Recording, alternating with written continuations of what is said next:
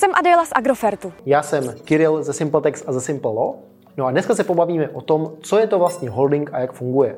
Mimochodem, napsali jsme o tom knížku, je dole v popisku k videu. Nejprve je potřeba si říct, co je to vlastně právnická osoba, co je to korporace. To je poměrně zajímavý fakt, protože většina majetku je držena eh, právnickými osobami, No a právnická osoba není nic jiného než fikce o tom, že jsme si řekli, že tady je, existuje něco, co ve skutečnosti neexistuje a to něco, ta entita, dokáže vlastnit majetek, dokáže se nějak právně rozhodovat, dokáže uzavírat smlouvy, no a to je právnická osoba.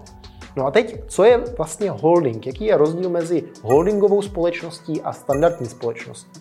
Holdingová společnost funguje tak, že většinou jenom drží aktiva. To znamená, že standardní eh, právnická osoba, standardní společnost eh, nějak operuje, podniká, nese nějaká rizika. Tohle všechno holding nedělá. Holding je v podstatě entita, jakási mateřská společnost, která drží eh, ať už asety nebo drží podíly v jiných společnostech. Velmi známý je například holding Agrofert, ale hned na začátek řeknu, že nepleťte si holding jako nějaké sprosté slovo, které se využívá jenom Andrejem k tomu, aby páchal strašné věci. Holding je standardní věc, která ve všech vyspělých ekonomikách funguje. Eh, většina eh, velkých společností na tom jede. Tady máte například strukturu holdingu Agrofert, jak vypadá. No a vlastností holdingu je, že drží aktiva pod ním. To znamená, že v rámci holdingu můžu mít jednoho akcionáře nebo společníka, můžu jich tam mít víc a rozdělený podíly. Holding můžu mít jak lokální, to znamená, že všechny společnosti pod ním budou lokální, tak i mezinárodní holding, případně eh, mezinárodní tu holdingovou společnost, která bude v nějakém jiném státu. Eh, zároveň jsem schopný v rámci holdingu efektivně nastavovat eh, tu strukturu, o tom se pobavíme dál, ale hlavně je si pamatovat to, že holding je v podstatě od slova hodl, takže držet ty aktiva, co jsou pod ním.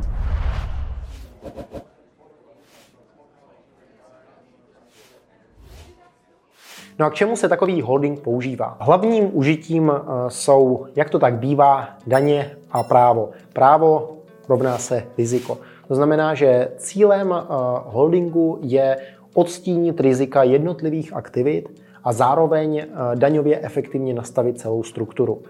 Představme si situaci. Mám podnikání, které má například nějaký IT business a zároveň mám podnikání, kde držím um, obchoduji s uh, bytama a s činžovníma domama, zkrátka s realitama. Uh, obě ta podnikání mají úplně jiný uh, model rizik. Pokud budu dělat v IT, tak třeba tam mám vysoké riziko švart systému. Pokud budu v nemovitostech, tak tam je úplně jiný, jiná struktura rizik. No a e, pokud bych měl všechna vejce v jednom košíku, tak je to extrémně rizikové. Proto dává smysl oddělit ty dvě větve do samostatných podvětví, do ceřiných společností, které se tomu budou věnovat. No a co v rámci holdingu umím, tak e, pokud je to e, v rámci České republiky, případně v rámci EU, případně v rámci ne offshore států, tak jsem schopný v rámci holdingu většinou točit zisk z jedné větve do druhé, aniž by ho danil. To znamená, že jsem schopný posílat eh, zisk nějaké mateřské společnosti nahoru do holdingové společnosti a zároveň jsem schopný dolů z holdingové společnosti do jiné mateřské společnosti posílat eh, zase ten zisk, aniž bych to zdanil. To znamená, že jsem schopný přesouvat aktiva eh, nebo zisk z jedné větve do druhé. Což mě umožňuje v rámci uh, fundingu, v rámci nějakého financování všech těch uh, společností v rámci holdingu nastavovat tu strukturu velmi efektivně, mnohem efektivněji, než kdybych měl vždycky samostatného majitele a musel si to vytahovat až k fyzické osobě a dále to tam vkládat. To by bylo daňově a i nějaké efektivně právně velmi složitý a nákladný. Zároveň, co je velmi častým impulzem k tomu vytvořit holding u fyzické osoby, tak je časový test a to, že v rámci toho vytváření holdingu eh, jsem schopný eh, si nastrukturovat ten holding tak, že potom eh, v budoucnu spořím daň z toho, když si vytahuju prostředky z holdingu. Tohle nesmí být hlavní cíl holdingu, ale bývá to velmi příjemná motivace, příjemný bonus, kdy uspořím 15% na zdanění jenom tím, že si vytvořím tu strukturu a nějak zefektivním ty procesy. Tohle jsou takové základní vlastnosti holdingu, separace rizik, daňová efektivita. Zároveň v rámci holdingu dokážu vytvářet i mnohem komplikovanější strukturu a mnohem zajímavější nějaké výhody pro svoje podnikání. Například dokážu dělat mezinárodní regulatorní arbitráž. To znamená, že pokud něco v jedné zemi není možné, ale je to možné v jiné zemi, tak jsem schopný ty větve, tu jednu zemi s tou druhou propojit právě holdingem. Zároveň, co jsem schopný, tak jsem schopný odstíňovat rizika. To znamená, pokud mám riziko nějakého patentového trola, což je třeba velmi významné v Americe, protože v Americe je to nastavené tak, že si většinou každá strana hradí náklady sama, takže ten troll se nemusí bát ty trollingové společnosti, které se zabývají jenom tím, že žalují patenty, aniž by eh, tam bylo nějak meritorně něco skutečně špatně, tak eh, se živí jenom tím, že dostávají očkodný, protože někdo nechce víc drahý soudní proces. Tady jsem schopný zase vytvořit nějakou entitu v US, která bude provozovat tu činnost, kterou by mohl ten patentový troll napadat, ale ve které není nic jiného. To znamená, že v případě, že by eh, prohrála nebo v případě, že by se nebránila, tak eh, tam není co si vzít. To znamená, zase je to nějaká separace rizika a tohle je v podstatě v rychlosti, jak fungují holdingové společnosti.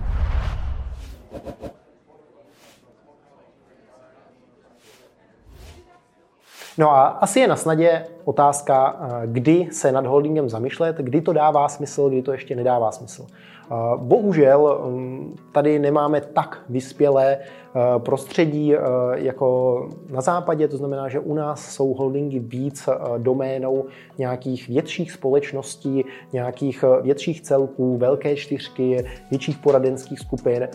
Přitom holdingy často dávají smysl i u nějakého středního podnikání nebo středně menšího podnikání, kdy je dobré se zamyslet nad holdingem, je za mě zhruba tak 5 až 10, spíš 10 milionů zisku na společnost. Pak už eh, dává smysl eh, vyvíjet ty struktury. Zároveň, eh, co je vždycky moment, co s penězi chci dělat. V rámci holdingu se většinou počítá s tím, že se ty peníze budou točit. To znamená, že není to na osobní spotřeby společníků, ale je to většinou od nějaké úrovně, kdy už ty společníci nepotřebují spotřebovávat na dovolené a podobné ty peníze a spíše chtějí rozmnožovat, chtějí realizovat nějaké projekty a zkrátka ty peníze chtějí točit.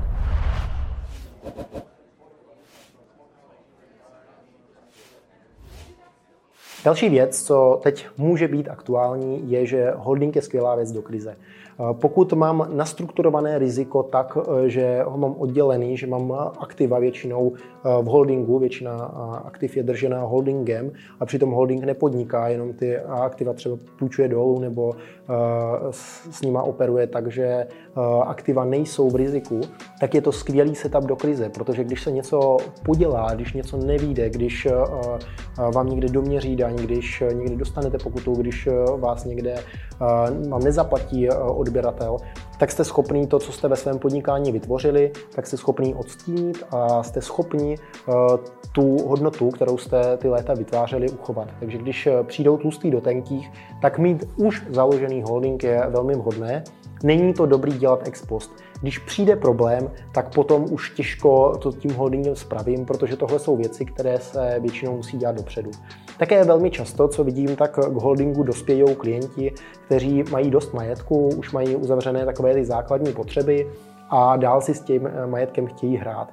Tak většinou pak taky dává smysl jít do holdingu a to z toho důvodu, že tam jsou takové benefity, jako když koupím činžáka, za rok ho prodám, tak většinou činžáky se kupují přes takzvané SPV, takže se nekupuje ten barák jako takový, ale kupuje se podíl ve společnosti, ten mám po roce osvobozený, to je jeden, jedna z výhod. Nebo pokud vstupuju do startupu, eh, zase je to nějaká, pokud ho za rok prodám a mám tam víc než 10%, tak zase ten prodej mám osvobozený, takže tam jsou různé i eh, daňové velmi pozitivní výsledky. A pokud ty peníze pořád točím v rámci holdingu, eh, tak dokážu daňově na tom být být eh, velmi efektivní z pohledu toho, co znamená být efektivní v Čechách. Samozřejmě eh, s holdingem eh, určitou nevýhodou je, že se s ním pojí nějaké administrativní náklady, je to potřeba nastrukturovat, je to potřeba realizovat ten holding, je to potřeba potom účtovat, eh, je, to potřeba nějak vést, takže tam nějaké dodatečné náklady jsou.